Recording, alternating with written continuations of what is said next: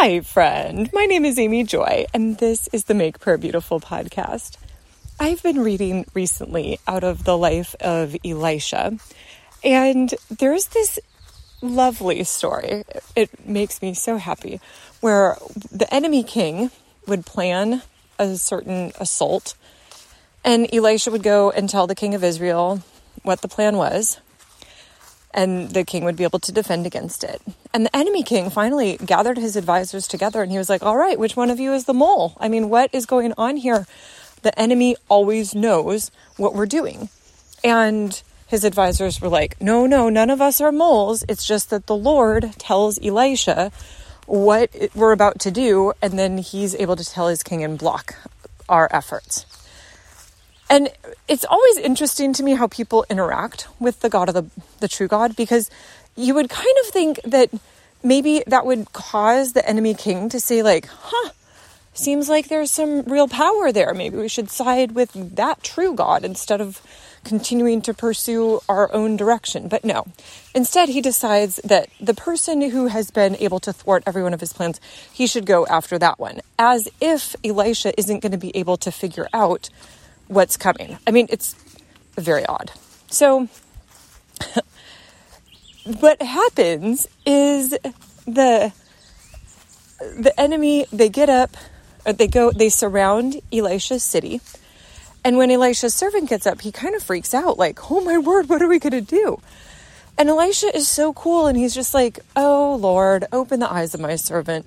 Let him see that those who are on our side are more than the number who are against us.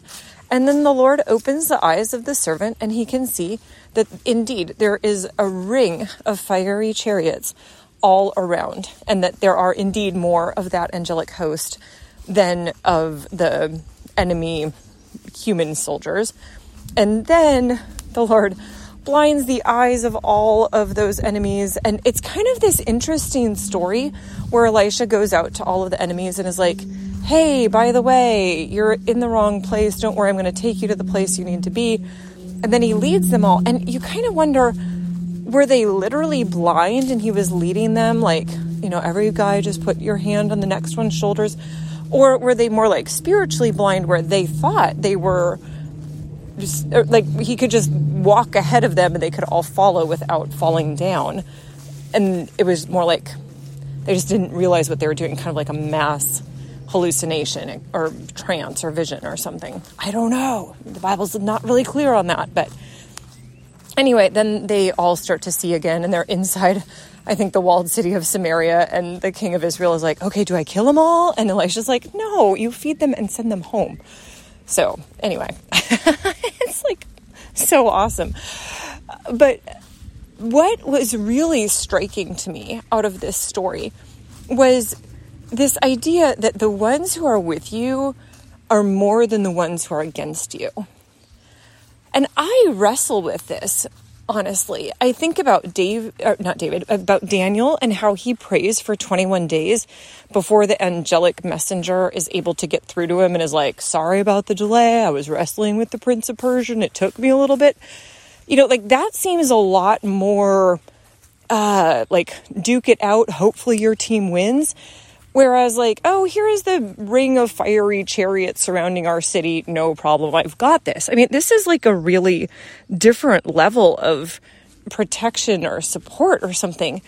And so when I go through my day, I think it would be nicer to live with the expectation that the ones on my side are actually more.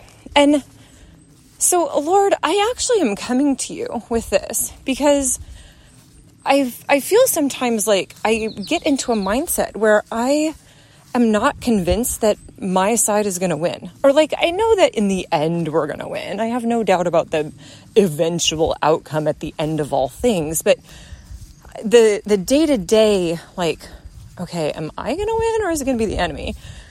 Um, it always feels a little bit in doubt. And so, Lord, that's not particularly a faith filled response. So I'm asking, Lord, I just want to have a great exchange where I give you my stinking thinking and you can give me the mind of Christ. And Lord, I love this picture of Elisha being so unflappable in the face of overwhelming odds in the natural. Lord, and I'm not positive that I want the sight to be able to see in the supernatural. I feel like that might be a little bit overwhelming.